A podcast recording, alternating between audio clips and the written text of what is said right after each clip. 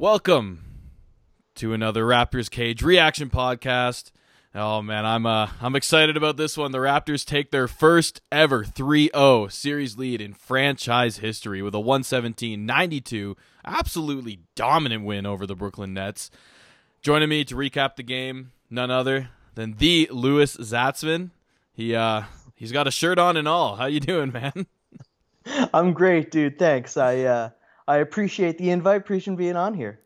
Uh, it's uh, hey man, I uh, I, I really like all your Raptors content, and you uh, you clearly know what you're talking about, and you're clearly just as happy as I am after this game. What uh, man, was this the most dominant game in the bubble, or am I forgetting one? Yeah, I mean, there have been some there have been some wider margins, I think, but to me, this was the game where the Raptors are in first gear pretty much 40 of the 48 minutes. And whenever they need to even move up at all, it's a 10 0 run before you blink. Like, that's dominance, right? Yeah, and I mean, this Nets team is obviously extremely depleted. And then after last game, Joe Harris left, so that just brought them down even more. But I have like I have nothing but respect and credit for this entire Brooklyn team and Coach Vaughn because it's not easy to literally lose like eight rotation players, and that's not even an exaggeration on how many rotation players they're down. Uh, like if you include Kyrie and KD, of course. So it's uh yeah, it, it, it's it's pretty amazing. Are you uh, are you happy that the Raptors got Brooklyn rather than another Orlando series? Even though Orlando hasn't looked too bad. Yeah, I mean, I, I don't, I wasn't worried for the Raptors. I mean, any first round series, they were going to be fine. Right. Uh, Brooklyn probably gives at least some sense of difference. Like I do a massive series preview before any series, and my one previewing Orlando would have been very similar. You know, it would have been like this Orlando team plays the same way. This Toronto team, no Kawhi, but plays a very similar way. So it's just fun in the sense of difference. And and as you said, Jacque Vaughn has this team playing hard, playing well. I mean, a lot of teams that that have lost bad have given up in the bubble, even in the playoffs, without a crowd to push you back in. But to Brooklyn's credit, they haven't really given up at all for not a not a possession so far in this series. Yeah, and I guess I, I worded that kind of poorly. I meant more from an entertainment perspective. And as you mentioned, right. Orlando, yeah, it would just be uh another very similar series to what we saw last year, and it also felt like we managed to play them 50 of the 64 games this regular season.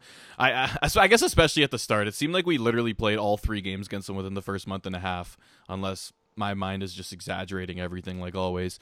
Uh, and if there was like a, a playoff MVP given out after the first three games of the playoffs, Fred VanVleet might have it, man. Like his first two games were great, and then even this game came out, and you know probably wasn't the best player this game, but still just another amazing performance from Fred, especially from deep.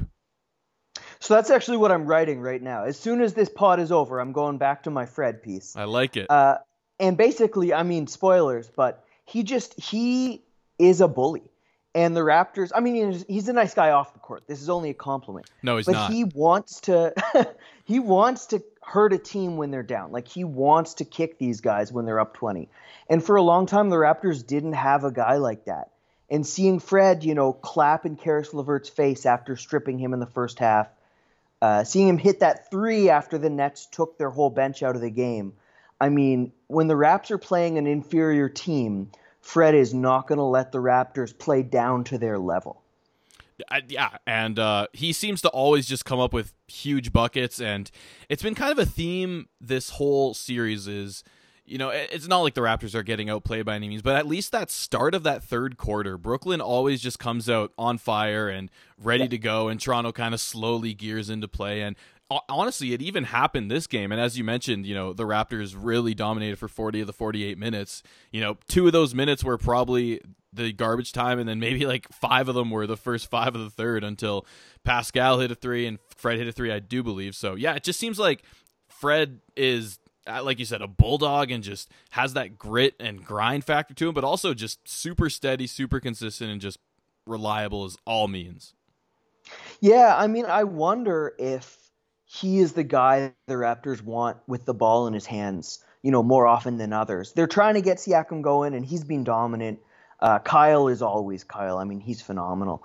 Uh, and Norm will take control of the offense here and there, but but Fred has just been so great. I mean, two double doubles in the first two games, I wonder if he has earned, you know, starting a majority of the offense.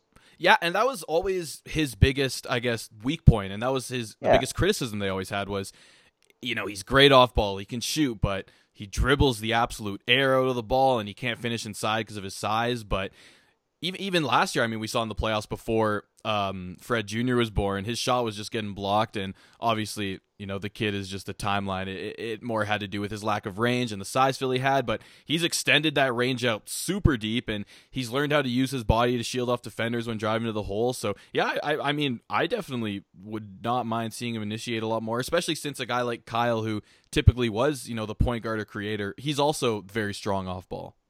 Yeah. Yeah, that's the beauty of this Raptors team. And I mean, that's something we saw today is just everybody is so interchangeable.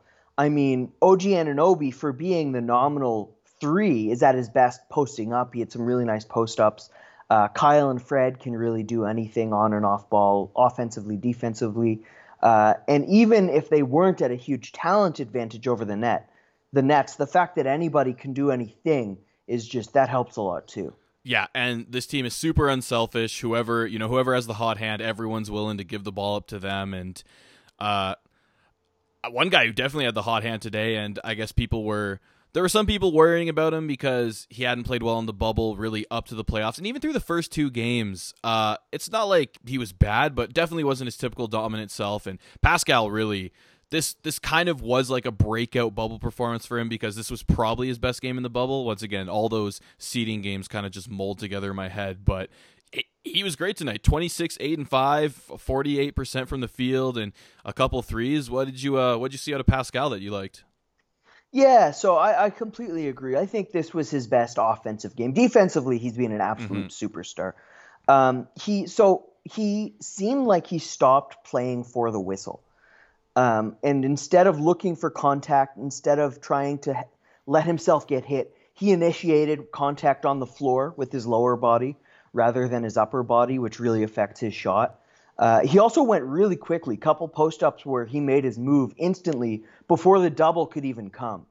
Uh, and when he has you know smaller guys on his back, he should be able to score in a second or less, which he did. Uh, his confidence has never flagged. It's just sort of where he's trying to create, what he's trying to create, and instead of trying to create free throws, which he has done a good job doing, he just tried to create layups, and, and it showed. And I think, as you mentioned, you know, spinning off the post before the double teams come. Yeah. Uh, to me, i- i- that really was the biggest issue was his timing, and he was either rushing layups and really just trying to play at hundred percent and finish through contact at hundred percent, like a guy like Russ or LeBron, or Yeah. he was getting in the post and just waiting way too long. The doubles would come, and they'd come to the point where they were just swarming, and he could barely even get a pass off. And today we saw him, you know, be patient underneath when he needed to be, but then also make those quick moves before the double came. And yeah, this is the type of Pascal the Raptors need to win the championship. As much as Yeah. this team is, you know, by committee and really leading scorer by committee, which is super rare. Pascal still needs to be that, you know, 25 plus point per game scorer, whether he's the top scorer of the night or, you know, the second guy because another guy went off. They uh, they need this kind of performance out of Pascal. Yeah, he was awesome. And let's let's not forget another guy. When you were talking about someone who, you know, has been playing a little down and broke out, I actually thought you were going to be talking about Serge. He was fantastic tonight too. Yeah, he totally fits that exact description I gave before Pascal, and he uh, he had a he had a couple nice games in the bubble after his really slow start, Yeah. and then he obviously went down with that injury, which I mean I'm sure it was wasn't as much of an injury, just kind of precautionary sit out, Yeah. but but either way, yeah, I mean 20 and 13, and I kind of said heading into this, or kind of thought that this would be more of a series for Serge. One because their backup center is literally like Justin Anderson, or not even a center, and I mentioned that a few Yeah. times. So he'll either be playing against Justin Anderson or a really tired Jarrett Allen, and um, e- even even the way Marc matches up with Jarrett Allen, you know, Marc is fantastic defensively, but his one kind of struggle is guarding just those rim running lob threats because he, he doesn't have the vertical game needed to guard that, and he still doesn't get torched, but it's not his strength. He he he definitely is better at guarding those one on one post defenders or guys who Yeah. move laterally like him. So this is definitely a, a series where Serge can continue to grow. Hopefully, it's only one more game, and yeah, I mean, Serge is Serge played fantastic. He always plays really well when that jump shot's going 100% from 3. So, yeah, I mean, what did you uh what other kind of stuff did you see from Serge? The scoring's no surprise. I mean, he can get hot and and you said scoring by committee. He is a member of the committee who can lead the team in scoring. But what really stood out was his passing. I yes. mean, he had one post up where he drew two, kicked to Siakam in the corner and I mean, Siakam missed, but that looked like it was Siakam posting up and kicking. Like it was a great pass. He had another uh, sort of big to big from the high block to OG for a layup. Uh, I think a few years ago when when Dwane Casey was still the coach and they were running the Nick Nurse offense, they asked Serge to pass more than he was ready for. Um, but over the last few years, his development in that area has been among the most development in any single skill for a Raptor. It's just he's come so far. It's impressive to see his vision and his his timely execution as well and I don't know this for sure, but I have to assume that Marks played a big role in kind of you know helping. He said that today. Oh, okay, well then. Serge said that today in post game. He was saying, you know, how did you improve your passing during quarantine? He said, I watched film of Marc. Yeah, and we know Marc Gasol is one of the greatest passing big men of all time, and he continues to be a fantastic passer himself. He had six assists today, and yeah, Serge. It really seemed as soon as Marc got traded to Toronto, his passing just accelerated, and it's really funny. And you kind of touched on this how literally before that, anytime Serge got the ball, you just knew a shot was going up. You didn't it, whether it was in the post, it was a pick and pop with Kyle in the mid range, whether he just caught it for three, like it it was going up, whether it was good or bad. And now he, yeah. he plays with a lot more. I mean, I don't want to say plays with a lot more IQ because that sounds really degrading, but I, maybe he just sees the pass a lot more. And yeah, watching Marcus Gasol film, you kind of see, you know, what the angles you can pass at through bounce passes and all that down to high low feeds or low high feeds. So yeah, Serge is uh Serge looked fantastic today, and I mean the Raptors really need this going forward, especially when the opponents start getting a lot tougher. Yeah, yeah, exactly. As far as the Brooklyn side of things go, um, yeah, I mean there really there wasn't much. There's some guys with some good stat lines like Tyler Johnson, 8 for 15, 23 points, Caris LeVert, uh 15. Chiozza had a couple nice plays. Uh he, honestly, Chiozza's a really solid player, and I've always kind of liked his game just ever since he was at Florida. He uh, he was a pretty gritty energy player for them. But honestly, despite some honestly decent stat lines, I feel like watching the game, no one on this Brooklyn team overly stood out to me. I don't, what did you see from the Brooklyn side of things? So I think at this point, Brooklyn has to be auditioning everyone for next year, even down to Jacque Vaughn. Uh, and he, Jacque Vaughn, by the way, has aced this audition as much as any coach could. Um, maybe that's not enough. I mean, that very well could not be enough for him to keep the job with KD and Kyrie. But I mean, good, good for him. And so, uh, just a few things. Jarrett Allen to me has stood out. He's rebounded well. His passing has been way above what I expected, even though I knew he was a plus passer. Um, I think he should probably, if not be the starting center, be the closing center for Brooklyn next year. Uh, Chiozza, you mentioned, uh, just more depth about those nice plays. I mean, his passing is just an unbelievable level. He throws great pace, really good vision, and that early beat passing that uh, really guys like Ricky Rubio, uh, Steve Nash sort of you know, evolved in the NBA. Chiozza is a disciple of those guys. I mean, his passing is amazing, and I see him as a guy who could be alongside a um, a LeVert or a KD and really just fit in, breaking down rotating defenses. He should be on the team next year. Uh, to me, maybe even more than Tyler Johnson, who had a better game. So everyone's auditioning, right, uh, for minutes for a rotation spot, for a coaching job.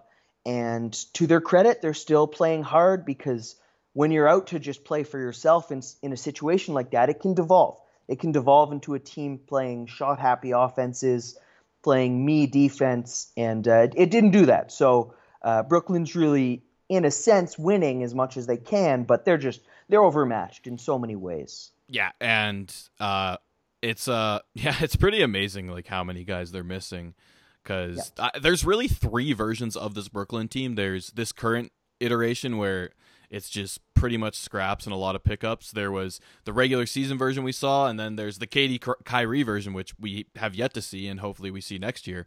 Um, but yeah, I really, I really do like Jarrett Allen. He uh, he's definitely the best center on this Brooklyn team. He's he's better than DeAndre Jordan. Uh, put up a pretty impossible stat line: zero field goals attempted, 17 rebounds, and still four points.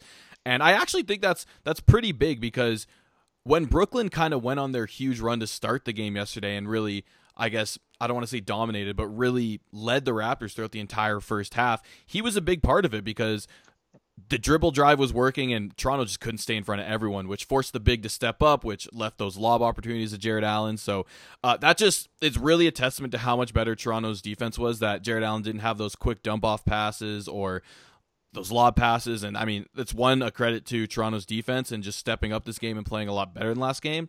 But then also just once again, Nick Nurse and the coaching staff being willing and being able to make those game to game adjustments. So they talked about that. Uh, Nick said he made a lot of adjustments. He declined to say what they were. What I saw, um, they actually sunk the weak side in a lot deeper yep. to tag Allen, uh, like very early on the roll, and then rotated from the passer quite early. So whoever's guarding the lob passer, instead of you know sticking with him and the center, just rotating around to the corner to pick up. So if it was Siakam or OG in the corner they would almost switch onto Allen, doubling him with the center, uh, while the guard switches out to take Allen uh, to take Siakam or Anunoby's guy. Um, really early rotations that made it look like they weren't even rotating, just because it happened so early. And uh, it allows LeVert or other ball handlers to get more shots because there's just fewer guys guarding him. It's it's just him against the center rather than him against a double coverage or a hedge. Um, but that's fine, right? You got to give up something, and and LeVert didn't tear the Raptors apart. So, like you said, credit to Nurse and credit to the execution. Yeah, and uh, I mean that's one thing that makes this Toronto team so special is they really aren't comprised of, and I mean they re- they have a lot of great on ball defenders, but they aren't just comprised of just a bunch of like Jrue Holiday, Ben Simmons, OG, just these absolute lockdown guys. What they are comprised of is guys who are smart defensively and rotate extremely well. And a lot of that has to do with Nurse and, and the coaching staff and and uh, the rotations they put in place. But this team just they move on a string defensively. And I'm actually in the process of writing a piece on Fred VanVleet's off ball defense. And I think he's literally one of the best off ball defenders I've ever watched in my life. Uh, but yeah, this uh this team knows what they're doing, and, and and Nick Nurse clearly does, and that was a very obvious general statement. But it's really what has them this far. It's not their offense; it is their defense, despite yep. even being capable of having offensive performance like they did in this one or Game One. Yeah, and their defense is why they have a chance to defend their title. You know why they're beating up on Brooklyn.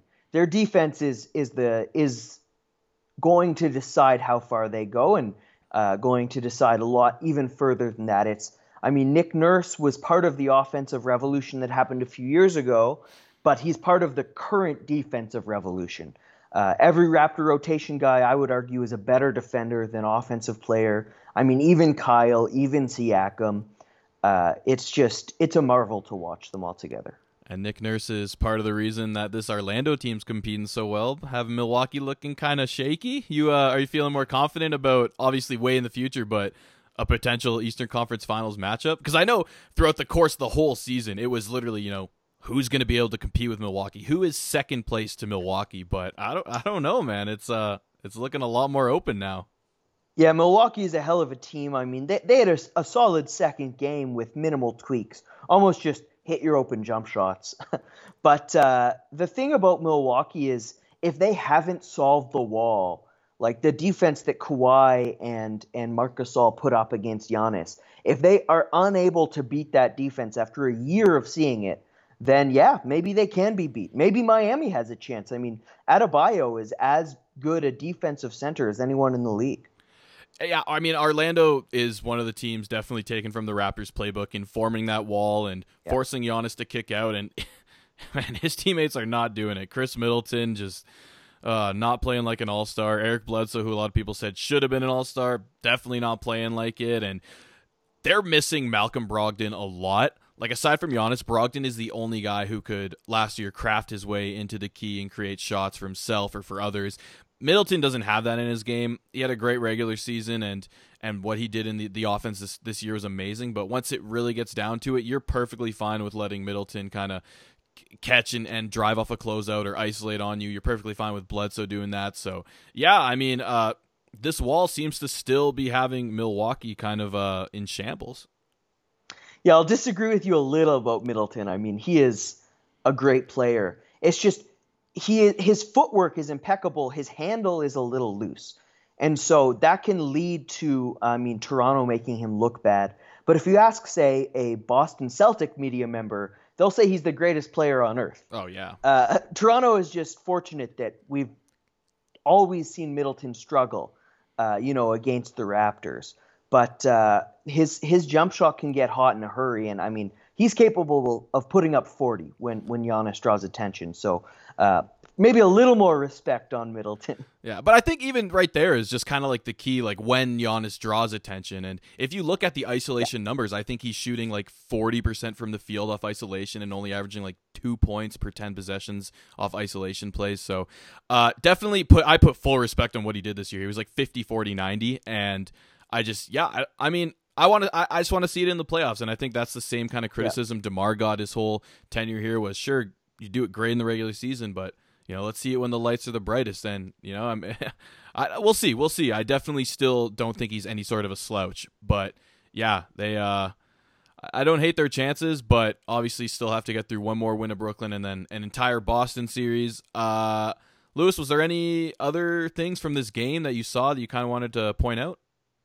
No, we've got to a lot of it. I mean, it's hard to take too much out of games when the Raptors are beating up on guys, but I mean, we've we've squeezed this lime dry. I think. You smelling the uh, first sweep in franchise history? Oh, without a doubt. It? I mean, I predicted it before the series. It's just the Nets, you know, fun though they are, just don't don't have much in them right now. And especially uh, Joe Harris probably going to miss the next game as well. Yeah. Um. Yeah. It's uh. It's unfortunate, but the Raptors are doing what they can, playing the team that's in front of them, and they're doing well. So it looks like this year's team might not only have the highest regular season win percentage in franchise history, but get the first sweep in franchise history. So uh, setting a whole bunch of records as soon as Kawhi Kawhi left, and I mean, obviously we're not a better team without Kawhi, but I don't know if Kawhi's Kawhi's regretting his decision. I don't know. His uh, his teammates out there in LA aren't looking too hot now. But uh, Lewis, you have anything you want to shout out before we go here? Sure. Yeah, I have a uh, a newsletter I'm doing with uh, my boy Samson Folk. Um, you can find it at my Twitter at Lewis Zatzman, just my name. I post about it all the time. It's called Minute Basketball. We're really getting into the minutia.